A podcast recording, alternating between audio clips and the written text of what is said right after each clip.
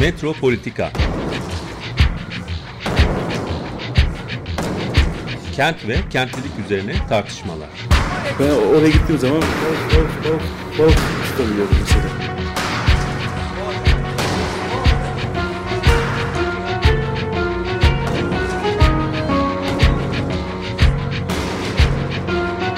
Hazırlayan ve sunan Aysim Türkmen. Geliyor. Kolay kolay boşaltamadı. Yani elektrikçiler terk etmedi Perşembe Pazarı merkezini.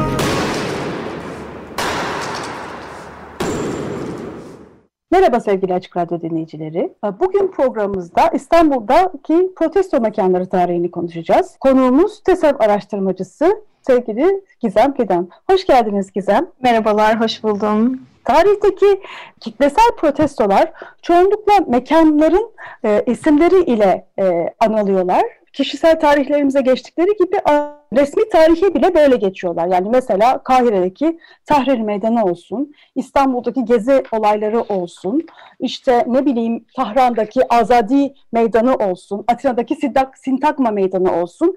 E, bunlar bildiklerimiz, daha bilmediğimiz, yani daha doğrusu hani e, bizim Türkiye'de bilmediğimiz daha enteresan yerler de var. Mesela Kanada, Toronto'da City Hall diye e, mesela geçiyor. İşte Etiyopya, Addis Ababa'da Meskel Meydanı diye geçiyor. E, böyle bir hani mekanların e, çok önemli e, protestolarla ilişkilendirilme durumu var.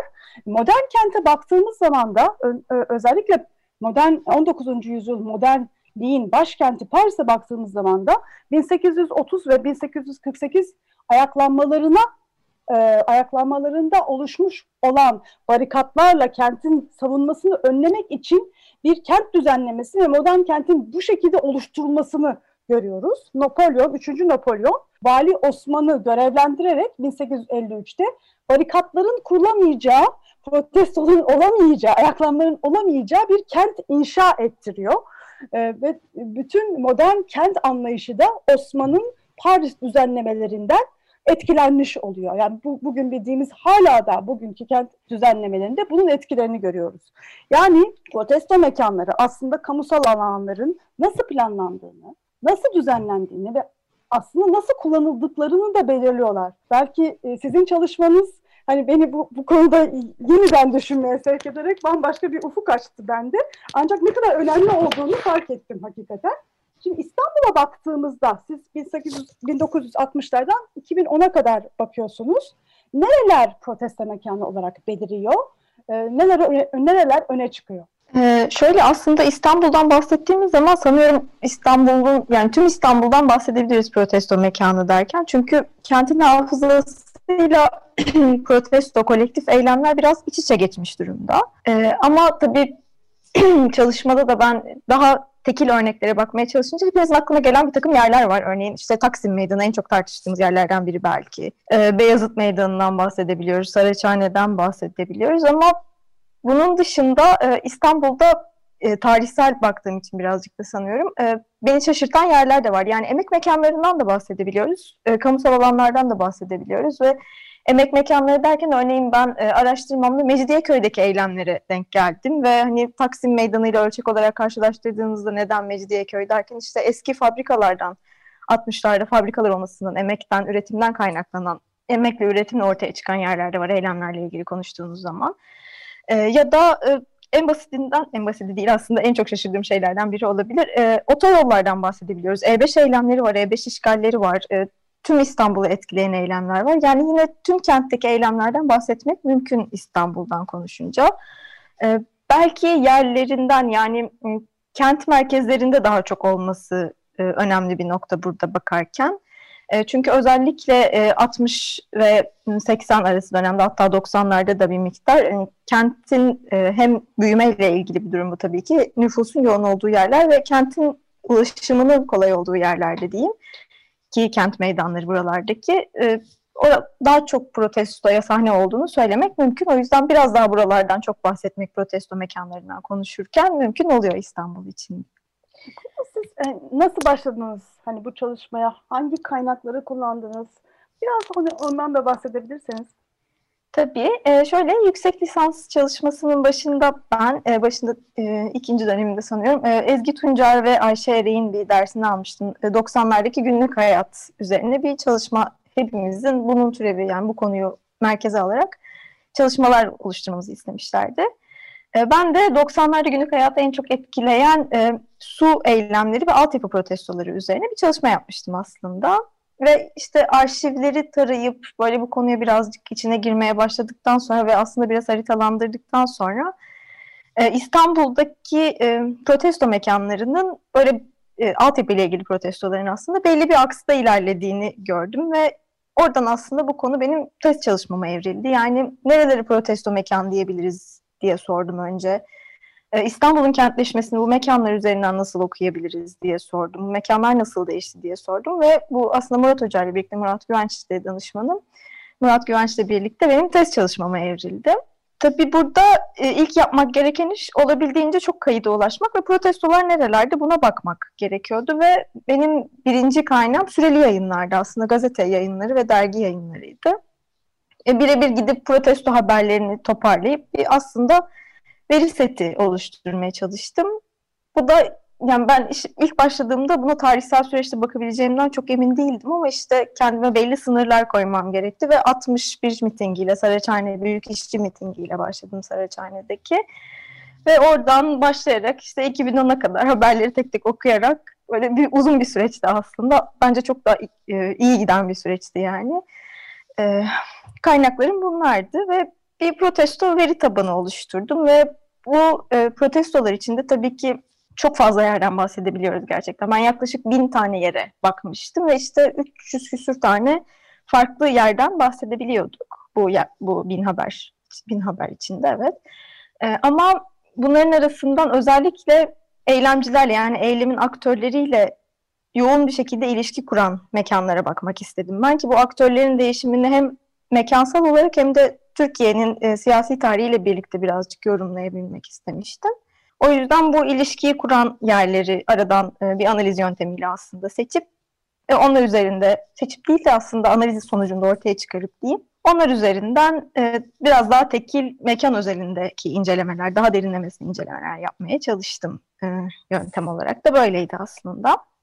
1960, ee, pardon, 1960'larda mesela hangi mekan daha çok öne çıkarken 70'lerde 80'lerde değişen, eklenen ya da hani 60'larda olup da 90'larda kaybolan protesto mekanları var mı acaba? Tabii tabii aslında hepsinden bahsedebiliyoruz böyle yerlerden. Ee, e, 60'larda en çok e, şunu söyleyebilirim. E, tarihi yarım yani üç merkez hem tarih, tarih yarımadanın merkezi, Pera'nın merkezi ve Anadolu yarımadası Anadolu yakasının merkezinden bahsedebiliyoruz. Yani Beyazıt, Saraçhane, e, Sultanahmet aksındaki eylemler, e, Pera'da Taksim Meydanı, Gümüşsuyu ve Dolmabahçe'deki eylemlerden bahsedebiliyoruz. Bunlar birazcık öğrenci eylemleriyle iç içe girmiş yerler ve Anadolu yakasında da en çok Kadıköy'den bahsedebiliyoruz 60'larda. Bu tabii birazcık da dönemin eylemcileri yani aktörlerle ilişkili. İşçi eylemleri şöyle bir şey söylemek gerekiyor. Bu arada çoğunluğunun Taksim Meydanı'nda buluşmak gibi bir talebi de var aslında bütün grupların yani ayrıntısız ve her dönemde benim araştırma sürecinde bu 50 yıllık dönemde ki daha uzun bir süreç olduğunu da biliyoruz aslında. Taksim'de buluşma talebi var. İşte orada yapamadıkları bir Saraçhane mitingi işte 61 mitingi bahsettiğim Taksim'de yapmak istiyorlar ama e, izin verilmediği için Saraçhane'de oluyor ve Saraçhane'deki belediye binasının çevresinde belediye binasının önündeki Saraçhane Meydanı'nda çok sayıda eylem var. E, yine Beyazıt Sultanahmet'te eylemler var bir miktar. Sonra ilerleyen süreçte 80'le birlikte, 90'larla birlikte değiş çok fazla şey değişiyor. Şimdi bunun bir nedeni aktör... çok e, bir parantez. Ne demek? En az 30 sene Taksim Meydanı kapalı kalıyor. Yani tam evet. 1970'lerden 900 e, 2010'a kadar neredeyse. 2010'a. 2010'a kadar Taksim'in kapalı kalmış olmasının da bu me- e, protesto mekanlarının çeşitlenmesinde çok büyük etkisi var. Yoksa çoğu Kesinlikle. belki meydanda olacaktı. Kesinlikle yani Taksim'e inanılmaz bir talep var. O da önceki protestolar ve işte mekan hafızasından kaynaklanan bir yeri var Taksim'in. Ve işte 76 1 Mayıs, 77 1 Mayıs ile birlikte iyice artan bir talep de var.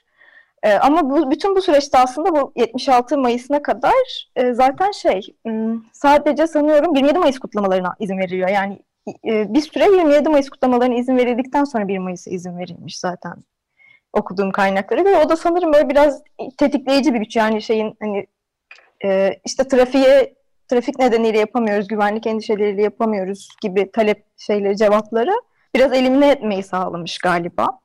Ben öyle yorumlamıştım yani aslında. Bu 27 Mayıs kutlamalarından sonra 1 Mayıs başlıyor Taksim'de. Ve zaten ertesi sene kapatılıp 2010'a kadar kapalı kalıyor Taksim. Ama bu süreçte işte 90'larda mesela Taksim kapalıyken İstiklal aksında birçok yer görmeye başlıyoruz. İşte Galatasaray tünel, e, tünel araştırmada biraz şey ortaya çıkmamıştı ama tünelin olduğunu biliyoruz. E, sonra konsoloslukların oluşturduğu alanlar. Bunların hepsi protesto mekanına dönüşmeye başlıyor. E, bir nedeni de işte e, şöyle aktörlerin değişmesi. Yani 80 darbesinden sonra işçi hareketinin azalması, işçilerin görünürlüğünün azalması e, kamusal alanda. Onlarla birebir ilişkideki protesto mekanlarının da yani buralardaki eylemlerinde bir miktar azalmasına neden oluyor. Yine öğrenci gruplarının bir kısmının özellikle sol örgütlerin büyük değişikliğine de büyük değil, 80'den sonra darbe alması aslında.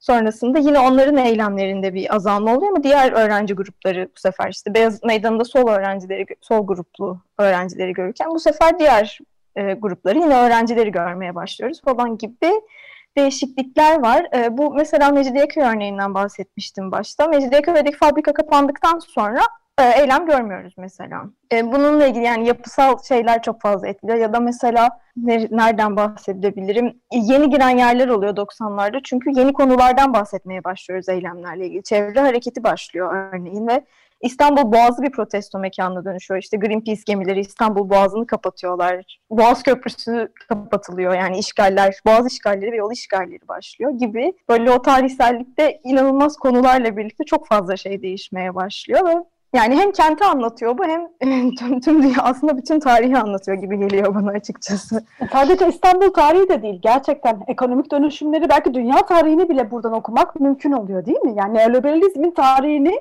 e, prote İstanbul protesto mekan Evet kesinlikle okuyabiliyoruz. Yani bu beni şey çok çok etkilemişti beni. İlk okumaya başladığımda bu yeni toplumsal hareketler dediğimiz bir şey var işte e, çevre hareketinin, LGBT hareketinin başladığı dönemler öğrenci haklarının daha ön planda olduğu şeylerden tartışmalar dönüyor dünyada. Ama İstanbul'da konu biraz daha farklı. O 60'larda konuşulmaya başlanan şeyler biz 90'larda eylemlerde görmeye başlıyoruz gibi bir şey var ve İstanbulluların hepsinin merkezi. Mesela beni en çok etkileyenlerden biri de bu Bergama direnişinin Bergama'dakilerin İstanbul'a gelip Boğaz Köprüsü'nü işgal ettiği birkaç eylem var. Beni çok etkilemişti mesela yani çok etkileyici bir yerdeler ve İstanbul'daki görünürlük kazanmak yani biraz da zorlamak vardır ya eylemin arka planında zora sokmak vardır diyeyim hani o şekilde güç kazanmak. Ve o çok iyi bir şeydi yani iyi bir görseldi, iyi bir haberdi benim için. Beni çok etkilemişti. Buraya gelip ve Boğaz Köprüsü'nde o eylemi yapmak bütün derdini anlatabiliyor aslında. E, beraber konuştuğumuzda bir de e, hani enteresan olan e, eylemlerden Saraçhane'deki eylemlerden bahsetmiştiniz. Evet. Evet. E, orayı da hani, anlatırsanız hangi dönemde Saraçhane eylemleri başlıyor ve nasıl hani daha azalıyor ya da azalıyor mu? Bir miktar azalıyor aslında evet. E, şöyle 61 mitingiyle benim aslında e, çalışmayı başlattığım tarih de 1961 yılıydı Saraçhane mitingi sayesinde. 31 Aralık 1961 aslında yıl dönümü de geliyormuş hatta. 50'ler ve 50'lerin sonları işçilerin e, örgütlenmesinin aslında çok yükseldiği bir dönemden bahsediyoruz ve işte hatta m, salonlardan meydanlara çıkmak diye nitelendirdikleri bir dönem birazcık. Ve 61 işçi mitingi 150 bin gibi bir sayıdan bahsediliyor sanıyorum e, yanlış hatırlamıyorsam. E, ve işte Taksim'de yapılmak istenen bir mitingi Saraçhane'ye alıyorlar ve bütün, büyük bir katılımla işçi mitingleri başlıyor. Ve Saraçhane'de çok fazla miting yapılıyor bundan sonra. Yani ben bunu birazcık şöyle yorumlamıştım. Aslında Saraçhane'nin geleneğinde de Osmanlı'nın saraçlarının saraçların yeri olarak geliyor uzunca bir süre ve daha sonra işte burası e, yeni yollarla e, tarihi yarımadanın kalanına bağlanıyor ve bir belediye binası yapılıyor ve belediye binası ile birlikte aslında bir otoriteyi figürleştirmiş oluyorsunuz. Ve bu yüzden Taksim'de yapılamayan miting e, en yakın otorite, en yakın değil de yine otoritenin kendini gösterdiği bir yerde Saraçhane'de yapılıyor ve bunun üzerine Saraçhane'de mitingler çokça artıyor. İşçi mitingleri başlıyor ve sadece işçiler değil tabii ki bunun e, birçok grup var ama Saraçhane'de eylem yapan e, bu işçilerin de çok fazla eylemini görebiliyoruz. 90'larda dediğim gibi 80 sonrasında işçi eylemleri azalırken memur eylemleri çok fazla artıyor. Bunların bir grubu belediye çalışanları, bir grubu tüm memurlar aslında. Belediye işçileri de var içinde. Ve e, onların Saraçhane mitingleri başlıyor ve aslında çok mantıklı gelmişti bana. Çünkü örneğin belediye çalışanları belediyeyi protesto etmek için belediyenin önünü seçiyorlar. Bayağı birebir yani karşılaşmak için yaptıkları bir şey de olabilir ama bir grupta e, şöyle 90'larda hmm, dediğim gibi çok fazla özellikle 94'e kadar e, su problemi var İstanbul'un. Her zaman olduğu gibi yine su problemi var ama suya erişim de ciddi bir problem. Yani e, özellikle Beyoğlu'nun bazı mahallelerinde e, suya erişimlerinin olmadığını söyleyen çok fazla grup var ve en çok etkilenenler de bunlardan kadınlar. Evde oldukları için kadınlar. E, ve şöyle bir gelenekleri oluyor işte e, mahalleden ellerinde su bidonlarıyla çıkıyorlar öyle haber görselleri de var. E, oradan yürüyüp işte köprüden geçip Saraçhane'ye gidip Saraçhane'de belediye binasının önünde evet, ki havuz var bir tane. O havuzda çocuklarını yıkıyorlar ve bu bir e, eylem biçimine dönüşüyor bir süre sonra. E, ve e, bir süre sonra işte Saraçhane'deki işçi eylemleri de, e, memur eylemleri de ve de havuza girip pankart açmak gibi bir gelenek ortaya çıkıyor. Yani birazcık mekanın kullanımını da e, değiştiren, dönüştüren şeylerden bahsetmek mümkün oluyor böyle eylemlerle ve bu bana çok ilginç gelmiş. Yani yeni bir mekan kullanımı tanımlıyor aynı zamanda. Sadece sembolik anlam değil, e, oraya eklemlenen yeni bir şey de tanımlamış oluyor eylemler ve çok güzel bir örnekti bence. Yani ha- havuza girip böyle pankart yani, açıyorlar değil mi? Evet evet böyle fotoğraflara da bir süre sonra yani önce kadınların eylemlerinin e, fotoğraflarına denk geliyoruz. Sonrasında da e, işçi ve memur eylemlerinde de aynı şekilde havuza girip pankart açma konuyla aslında suyla ilgisi olmayan bir eylemden bahsediyoruz bu arada pankart açmak bir gelenek haline geliyor sanırım. Yani bu şey bir değil san, e, sanıyorum. Hadi hemen havuza girelim de pankart açalım kadınların yaptığı gibi diye konuşulduğunu düşünmüyorum ama orada böyle bir bir şey yerleşiyor bir süre sonra ve böyle eylemler de görmeye başlıyoruz. Böyle Saraçhane'deki eylem sayısı bu arada bir süre sonra azalmaya başlıyor ve 2000'lerde birlikte şöyle de bir şey var. E işte işçi eylemleri, memur eylemleri gibi net ayırabildiğimiz şeyler varken, kümeler oluşturabilirken veriyle 60'larda e, ve 80'lerde 90'larda 2000'de her grup her yerde buluşmaya başlıyor diyebilirim. O yüzden böyle birazcık daha o analizler şeyler benim kafamı karıştırmaya başlamıştı 2000'lerde. Bazı tabii spesifik e, noktalar var yine ama herkes her yerde buluşmaya başlıyor gibi. Yani belki de bulabildikleri yerde mi toplanıyorlar acaba diye düşünmüştüm ben ama böyle Neden değişiklikler de oluyor. Değişiklik var? Ya valla açıkçası ben de tam anlayamamakla birlikte e, çoğu yerin e, bir kere eyleme izin verilmemesi problemi var çoğu yerde 2000'lerde. yine. 2000'lerde de tabii çok var. Kürt hareketiyle bağlantılı olabilir mi? Olabilir. Bu konuda da şey yani ben veriyi süreli yayınlardan aldığım için e, kaynaklarda Kürt hareketi çok eksikti ve ben o yüzden Kürt hareketinden çok bahsedemedim çalışmada. E, hatta bugün bir arkadaşım aradı işte şey Tüner'deki Kürt eylemlerinden, oradaki mitinglerden de bahsetmek lazım diye. Ben kaynaklarda bunu direkt ulaşamadığım için böyle bir şeyden bahsedememiştim. E, Kürt hareketi nedeniyle olması yüksek bir ihtimal evet. Bir de ben şey düşünmüştüm. Bu kent merkezinde olma nedenlerinden biri de görünürlük sağlamak. Yani 60'larda Taksim'de yaptığınız bir eylem ses getiriyor ya da Saraçhane'de yaptığınız bir eylem ses getiriyor. Çünkü nüfusun çoğu burada ve ya da Boğaz Köprüsü'nü kestiğiniz zaman İstanbul'un e, can damarını kesiyorsunuz ve trafiği aksatıyorsunuz ve herkes görmeye, e, duymaya başlıyor. Ama bir süre sonra şehir büyüdükçe aslında belki de çeperdeki eylemler de en az işte Saraçhane'deki kadar ses getiriyor olmaya başladı mı acaba? Daha ulaşı, onlar da ulaşılabilir yerler, görülebilir yerler oldular mı diye de yorumlamaya çalışmıştım aslında birazcık. 90'larda ortaya çıkan önemli bir mekan var. Galatasaray Meydanı. Demin de bahsettiğimiz evet. Kürt hareketiyle bağlantılı olarak.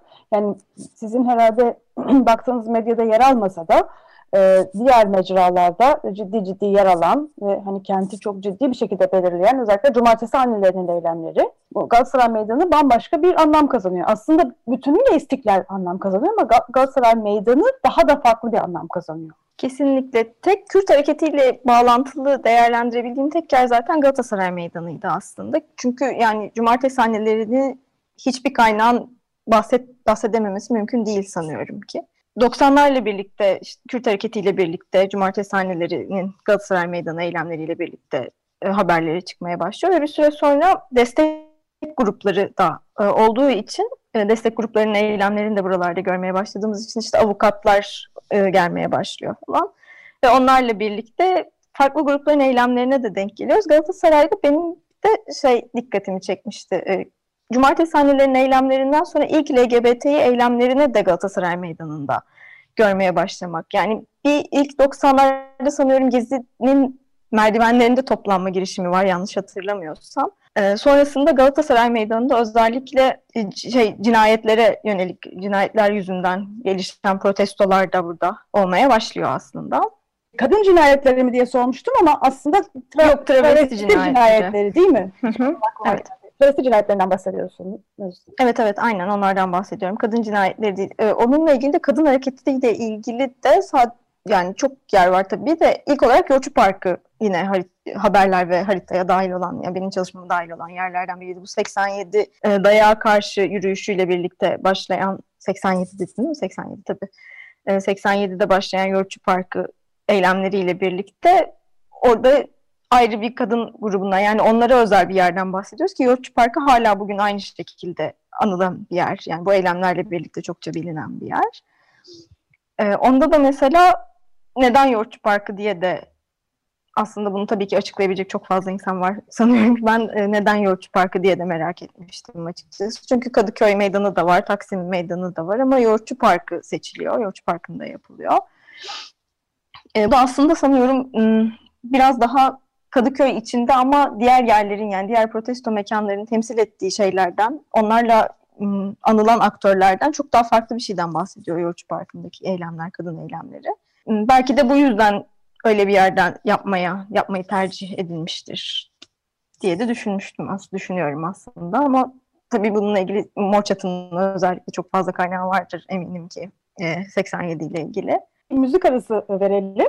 E, bu enteresan sohbet hani e, kentte protestolara çıksak da eylemlere çıksak da kentin tarihini kenti bu şekilde görmediğimiz için bambaşka bir perspektif e, sunuyor sizin e, olan bu sohbet ve sizin çalışmalarınız. Çok kısa bir aradan sonra hemen tekrar dönelim. Carlos Pueblo'dan dinliyoruz. Hasta Siempre. Carlos Puebla'dan dinledik. Hasta Siempre. E, Gizem Fidan'la olan e, sohbetimiz keyifle devam ediyor. İstanbul'un protesto mekanları üzerinden tarihini e, konuşuyoruz.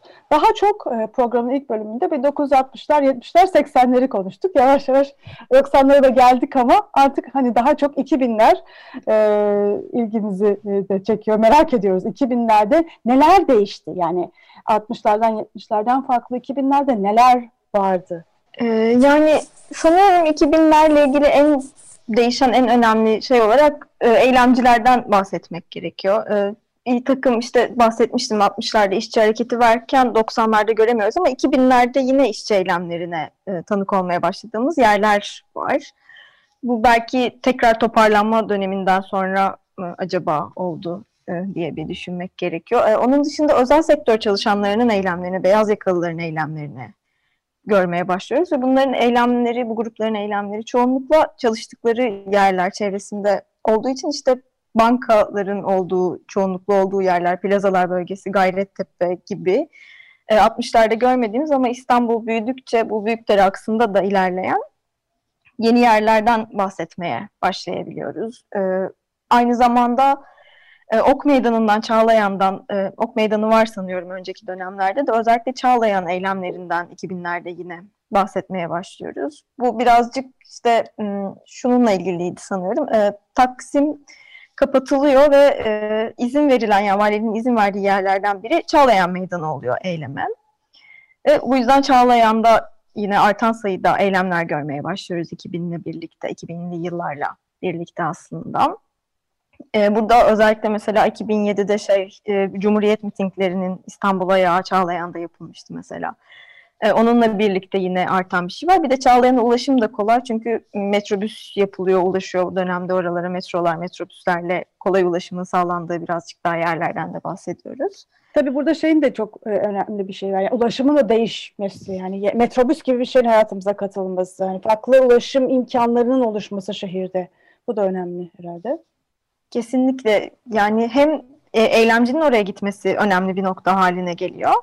Hem de yine oraya giden insan sayısını ve konumdaki belki ikamet eden ya da çalışan insanların artış, nüfusun artmış olması görünürlüğü de arttırmış oluyor.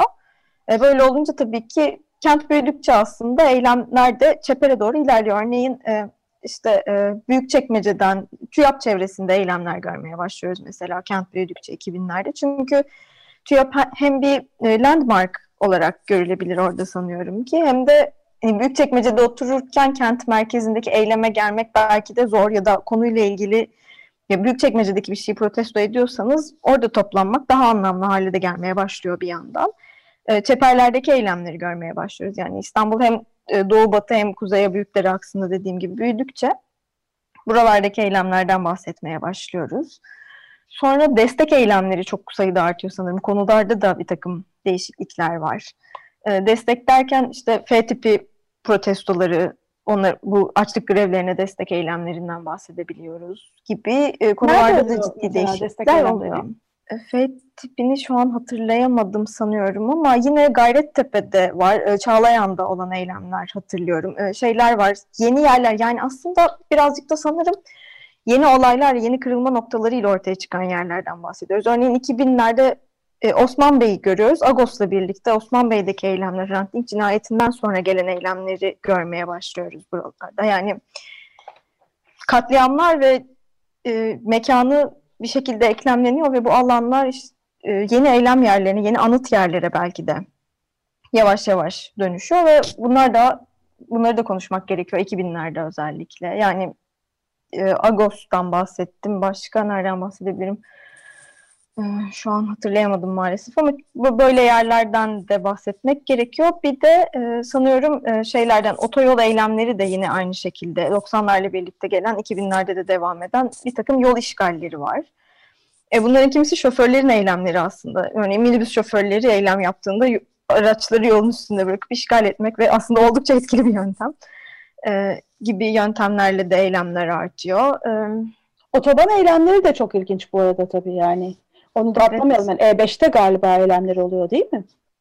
Çoğunlukla E5'te e, dediğim gibi bunların bir kısmı m, taksi şoförlerinin, minibüs şoförlerinin ya da belediyenin genel grevlerinin olduğu zamanlarda otoyol işgali değil de yolların durması yani otobüslerin çalışmaması gibi eylemleri de otoyollarda görebilmek, görsel etkilerini görebilmek en azından mümkün oluyor.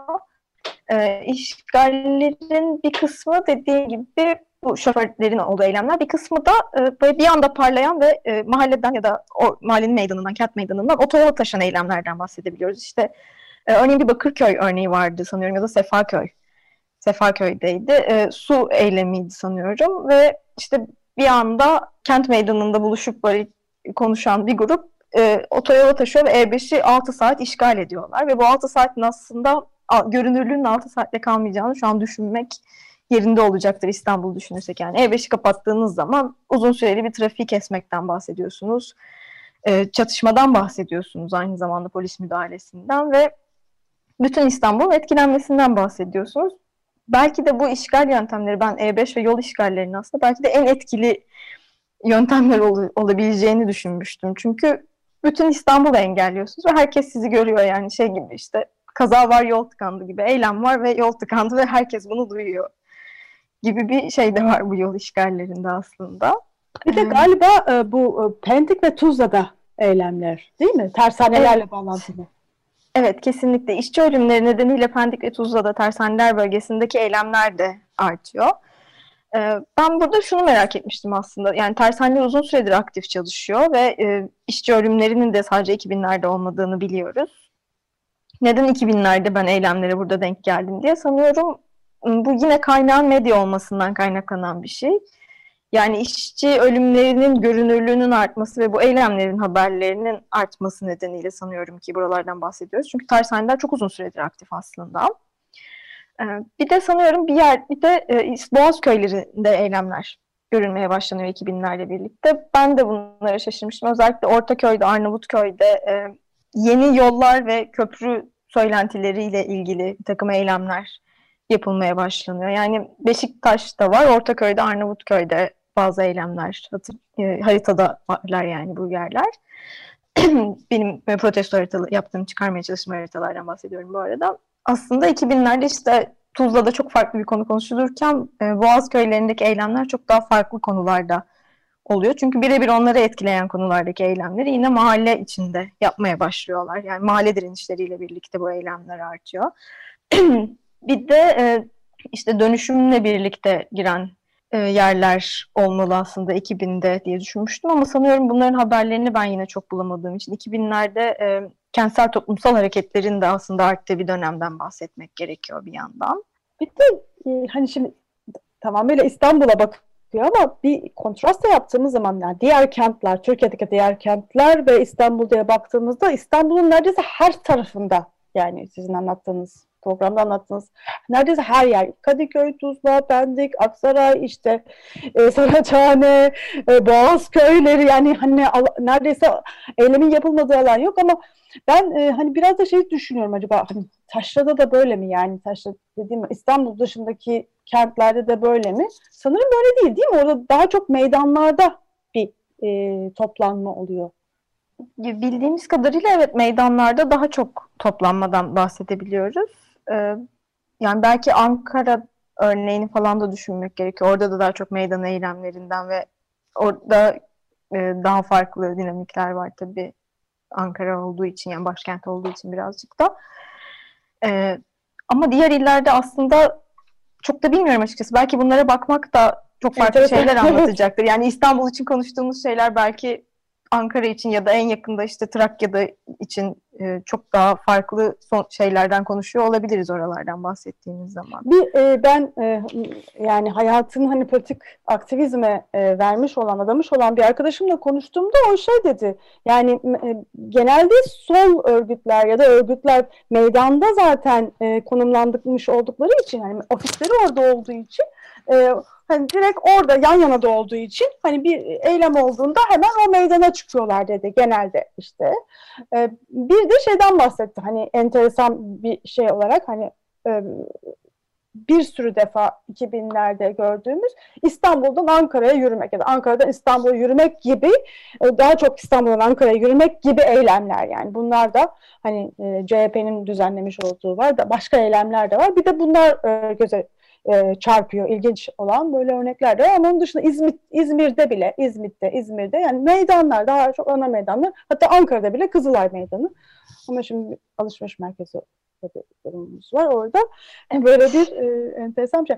Peki e, daha genel bir soru sorduğumda yani 2000'lerle e, artmış olan 90 80'lerde başlayıp 90'larda artan ama 2000'lerde daha çok da artmış olan neoliberal kent düzenlemeleriyle bu protesto mekanlarının ilişkisini e, nasıl kurabiliriz? E, şimdi bir e, şu açıdan kurabiliriz aslında özel sahipli kamusal alan diye çevirebiliyoruz sanırım bu privately owned public spaces gibi bir kavram yakın tarihlerde ortaya çıkmaya başlıyor. E, bunlar işte konuştuğumuz gibi otoyollar o, olabiliyor. Ya da örneğin e, Occupy e, şeyde Occupy Wall Street'te Zuccotti Park orası da mesela şeydi. E, İstanbul örneğinden konuşmuyorum şu an ama genel birazcık daha bakarsak orası da e, özel sahipli bir parktı aslında. E, bunlar e, sanıyorum bir takım izin mekanizmaları ve e, müdahale yöntemlerini etkiliyor özel e, alanlara dönüşmeye başlaması kamusal alanların yani özel sahipli olması sanıyorum böyle etkileyebiliyor. Ee, bir de orada şey sorusu var aslında. Örneğin bu otoyol işgallerinden bahsederken otoyol kamunun kamunun olan bir yeri işgal etmek var bir önceki dönemde bahsettiğimiz ama şimdi orası artık kamunun değil ve apayrı bir anlamı mı oluyor acaba? Ama aslında kamunun gibi de çalışıyor bir yandan otoyollar bazen kimisi diyebiliriz ee, gibi bir sorun var sanıyorum yarı kamusal çünkü bazıları çok pahalı gidemiyoruz. evet, evet örneğin şey yani bir otobüsle yolculuğun 3-4 katına çıkıyor sadece arabayla yani benzin de saymadan hani sadece otoyolda gitmek. Dolayısıyla orada protesto yapılamaz bir hale geliyor otoyol artık otoban e, asla bir protesto mekanına dönüşemiyor. Bir de tabii mesela E5'e de alternatif olarak da orası da çıkıyor. Ya. Aa burada burası kapalıymış. Hadi biz o zaman paralı yola girelim. Hani vakit kaybetmeyelim, işimizi yapalım. Bu da aslında eylemleri de etkiliyordur eminim yani böyle bir taraf. Yani e, hem görünürlüğünü hem e, gücünü o zora sokmadan bahsetmiştim ya o zora sokmayı e, kuramıyorsunuz. Çünkü çok seçeneği var. Paralı yoldan gitmek gibi bir seçenek var. E, o meydan yoksa başka bir yerden yürümek var gibi e, şeyler de işin içine girmeye başlıyor. E, bir de bir e, görünürlük yani müdahalenin biz hep fiziksel müdahaleden bahsediyoruz polisten bahsettiğimiz zaman ama bu e, işte görüntülemenin artmasıyla birlikte de bir ortaya çıkan bir afiş, bir fişlenme, afiş ne, fişlenme korkusu var. Yani örneğin e, mesela şey Beyazıt Meydanı'nda çok fazla öğrenci eyleminin olmasının özellikle 60'larda nedenlerinden biri hem okula yakın olması hemen gidip eylem yapıyorsunuz hem de okula polis giremiyor ve siz hemen okula kaçtığınızda gözaltından kurtulmuş oluyorsunuz. Ya da işte bir meydan eyleminde mesela polis geldiğinde arkadaşınızı kolundan çeker ve vermezseniz gözaltından kurtuluyorsunuz. Ama o polisin elinde bir e, ya da gücün elinde ne kimden neyden nasıl bir araçtan bahsediyorsak artık bir kamera olma, bir görüntülenme işin içine girmeye başlıyor. Ve bu ciddi bir korku. Çünkü şişleniyorsunuz, işinizi kaybedebiliyorsunuz, gözaltından kaçmış oluyorsunuz ama bir anda sarı zarf alabiliyorsunuz yani. E, gibi bir noktaya da gelmiş oluyor maalesef. Yani kentin sürekli görüntülenmesi tabii ki protesto mekanlarında etkiliyor. İşte 2010'a kadar gelmem keşke daha sonrasında buna da devam edebilseydim diye birazcık da bu yüzden düşünmüştüm. Evet, ee, çok fazla şey değişiyor. Şehrin her tarafına e, neredeyse hani gündelik hayatımızın çok e, rahatça kabul edilir bir parçası haline gelmeleri durumu söz konusu. 2010'dan sonra çok artıyor. Bütün dünyada arttığı gibi İstanbul'da da çok artıyor. Her an her şekilde zaten kaydediliyoruz. Hele eylemlerde hani mutlaka bir şekilde orada evet. varlığımız gözüküyor. Bu da tabii hem eylemliliği etkiliyor hem mekanları etkiliyor. Mekanınla ilişkimizi etkiliyor. E, bu çok önemli bir şey güvenlik kameralarının bu kadar artmış olması aslında. Kamusal alanda protesto etmek açısından. Kesinlikle yani şey düşünün yol eylemlerinden bahsediyoruz ama obese diye de bir gerçek var mesela. Yani siz yoldayken her an görüntülenebiliyorsunuz. Yani bir tedirginliğe ve muhtemelen sayının azalmasına da katılımcının azalmasına da neden olan bir şey olarak düşünebiliriz bütün bunları tabii ki. Yani evet siz de demin söylediniz 2010'a kadar evet ama e, 2013'te de gezi olayları gibi yani dünya tarihine geçmiş olan bir durum yaşıyor kent e, İstanbul kenti. E, yepyeni bir eylemlilik biçimi, yepyeni bir e, bir yandan eylemlilik biçimi olmasıyla birlikte bir yandan da tabii iktidarın ağır baskısını da e, getiriyor, gelişiyor. Alternatif mekanlar, farklı bir e, şey oluşmuş mudur? Öngörülerinizi soruyorum. Yani araştırmanızın orada bittiğini biliyorum ama. E, yani mutlaka. Şimdi böyle düşünce oluşmuş olmalı yeni mekanlar. Ee, aynı zamanda bildiğimiz protesto yerlerine de yeni anlamlar eklenmiş olmalı. Yani aslında en başta dediğiniz gibi geziyi artık gezi olaylarından ayrı düşünmek çok mümkün değil. Meydanı bildiğimiz yer, kesinlikle bildiğimiz yerlere yani protestoyla bağdaştırabildiğimiz, anabildiğimiz yerlere yeni anlamlar ekleniyor. Ee, yeni miting yerleri yani şunu belki şöyle bu bütün İstanbul hatta bütün Türkiye'ye yayıldı gezi olayları biliyorsunuz. Dünyaya. Mahalle mahalle ölçe e, kesinlikle dünyaya da mahalle ölçeğinde bile etkiledi aslında sanıyorum. Yani e, evler bile yeri geldiğinde bir protesto mekanı dönüşü. Bu tencere tavaların ortaya çıkması bile aslında yani evlerin bir kamusal olan bir protesto mekanı uzantısına dönüştüğü bir dönemden bahsediyoruz. Ben bunu e, araştırmada önceki şeylerde Susurluk'ta yorumlamaya çalışmıştım. Biraz orada da bir e, kara, sürekli aydınlığa karşı bir dakika karanlık eylemleri vardı. Onda da evlerde bir şeyler yapılmaya çalışılıyordu. Gezi'de apayrı ve hem evler hem mahalle ölçeğini yani mahalledeki küçük parklarda bile ufak toplanan gruplar bunu konuşan eylem yapan en azından bildiğimiz anlamda miting değil de konuşan ve protesto eden insanların olması kesinlikle yeni mekanların ortaya çıktığını düşündürüyor. E, bir de e, az önce bahsettiğim gibi Gezi'nin getirdiği, Gezi olaylarının getirdiği tekil şeylerden de yeni mekanlar ortaya çıkıyor. Örneğin e, işte Hrant Dink cinayetiyle birlikte Ağustos'ta protestolar görüyoruz. Gezi'deki ölenlerle birlikte örneğin Ok Meydanı'ndaki cemevi'nin ayrı bir anlamı oluyor Berkin'in cenazesinden sonra ya da işte Eskişehir'de Ali İsmail Korkmaz için yeni bir anıt oluyor ve burası yeni protesto biçimleri. Oraya gitmek belki bir süre sonra şey gibi düşünmeye başlıyorum. Yani Taksim anıtına çıkmak gibi belki bu anıtların da ayrı bir anlamları olmaya başlayacak ve buralar yeni protesto mekanlarına, yeni kamusal alanlara da evrilecek diye düşünmeye başlıyor insan.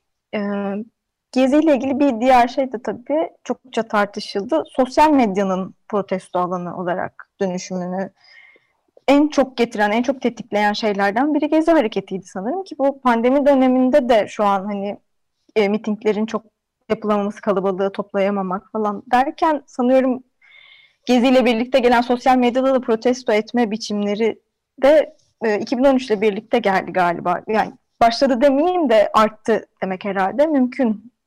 2013 ile birlikte arttığını düşünmek sanıyorum. Doğru olur yani. Böyle bir etkisi de var. Yani bir yandan hani gezi hepimizin e, bütün hayatı boyunca taşıyacağı bir hafıza mekanına dönüşüp bütün dünya tarihine geçerken ama diğer yandan da Taksim Meydanı'nın ve Gezi'nin hepimize kapanması, eylemliliğe kapanması durumu oldu. Bu, bu, bu noktada da ortaya çıkan başka bir aslında enteresan mekan var. Kadıköy. Kendim de Kadıköy'de yaşadığım ve Kadıköy'de doğup büyümüş olduğum için benim için ayrı da bir anlam taşıyor. E, Kadıköy e, şu anda hani eylemlilikler açısından e, her an e, hani hani burada eylemlilik başlayabiliyor, anlık eylemler başlayabiliyor, organize eylemler de başlayabiliyor. Kadıköy'ü nasıl değerlendiriyorsunuz? Sesin, e, sesinizi tam alamadığım için biraz şey oldum ama evet e, Kadıköy yani Taksim'in kapanmasıyla birlikte sanıyorum Taksim'le birlikte politize olmaya başlamış yeni bir grup da var. E, onların yeni bir yer arayışı da diğer gruplara ek olarak söylüyorum tabii ki bunu. E, Kadıköy e, alternatif alternatif değil aslında Kadıköy'de de öncesinde çok mekan çok protesto var ama tekrar önemi artan bir yer olarak belki bahsedebiliyoruz Kadıköy'den. E, yeni yerler arayışı belki de bundan sonra neler getirecek? Yani Kadıköy ekseninde mi büyüdü acaba 2013'ten sonra ya da 2020'lerde nerelerden bahsediyor olacağız? İnsan merak ediyor yani şey hmm, kapanan yerlere ek olarak nerelerde eylem yapılmaya başlamış? Valiliğin izin verdiği yerlerden bahsetmiyorum sadece. Yeni nereler eklenebilir acaba buna diye de insan düşünüyor. Çünkü Taksim'in kapalı olması yani her grubun dediğim gibi oraya sahip çıkma, orada eylem yapma, böyle bir hacılık şeyi var neredeyse Taksim'in. Ee, o yüzden yeni yerler burayla birlikte Gezi'den sonra da mutlaka e, konuşuyor olmalıyız diye düşünüyorum. Yani ye- keşke yakın tarihe kadar devam edebilseydim, günümüze kadar getirebilseydim bu araştırmayı. O zaman çok daha farklı şeyler görecektim, çok daha farklı şeyler. Yani Gezi her şeyi değiştirdi gibi de düşünüyor insan bazen zaten. Ee, o yüzden 2013 sonrasında da neler olduğunu görmek e, çok iyi olurdu açıkçası. Ben sizin e, hani anlatımınızdan hissettiğim heyecanla bunun devamı gelecek gibi hissediyorum zaten. E, e, ya da başka bir şekilde belki ortak hani bir şehir hafızasını devam ettirmek için ortak çalışmalarla büyütmek ve hani mutlaka 2020 ve daha sonrasında katmak e, çok önemli.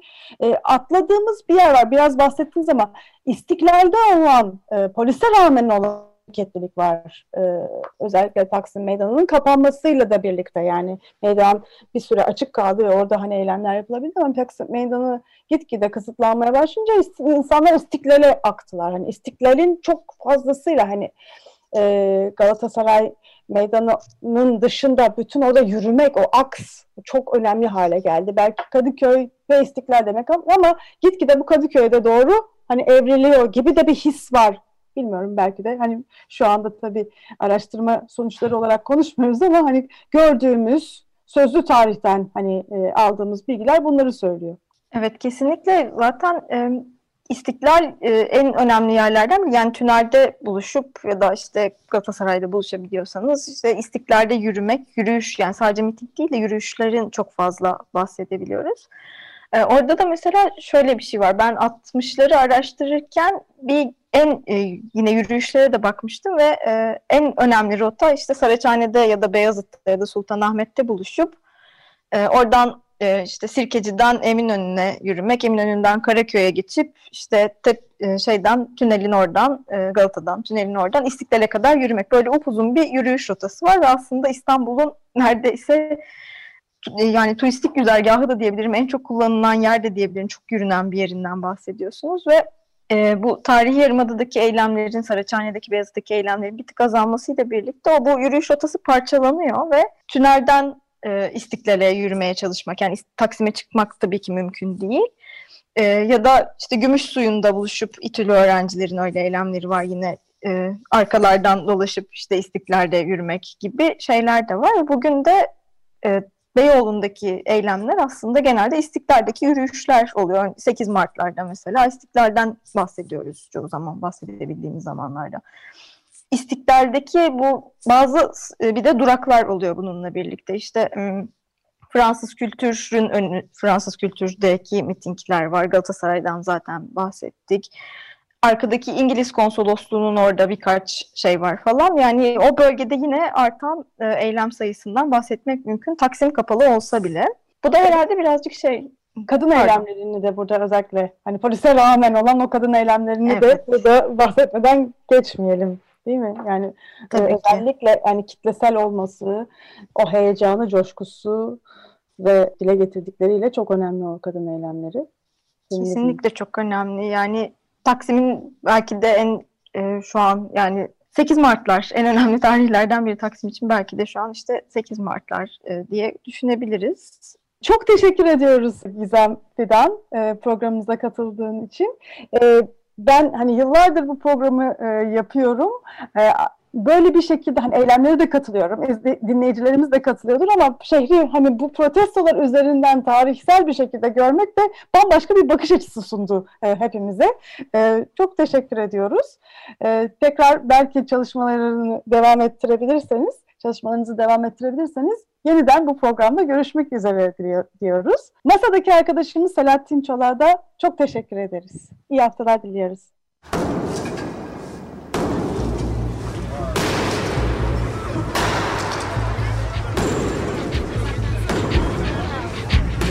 Metropolitika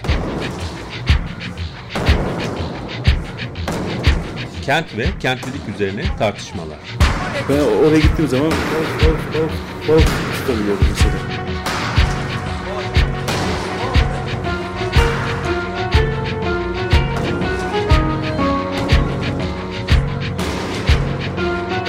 Hazırlayan ve sunan Aysim Türkmen. Takusuyor yani. Kolay kolay boşaltamadı. Yani elektrikçiler terk etmedi Perşembe Pazarı merkezini.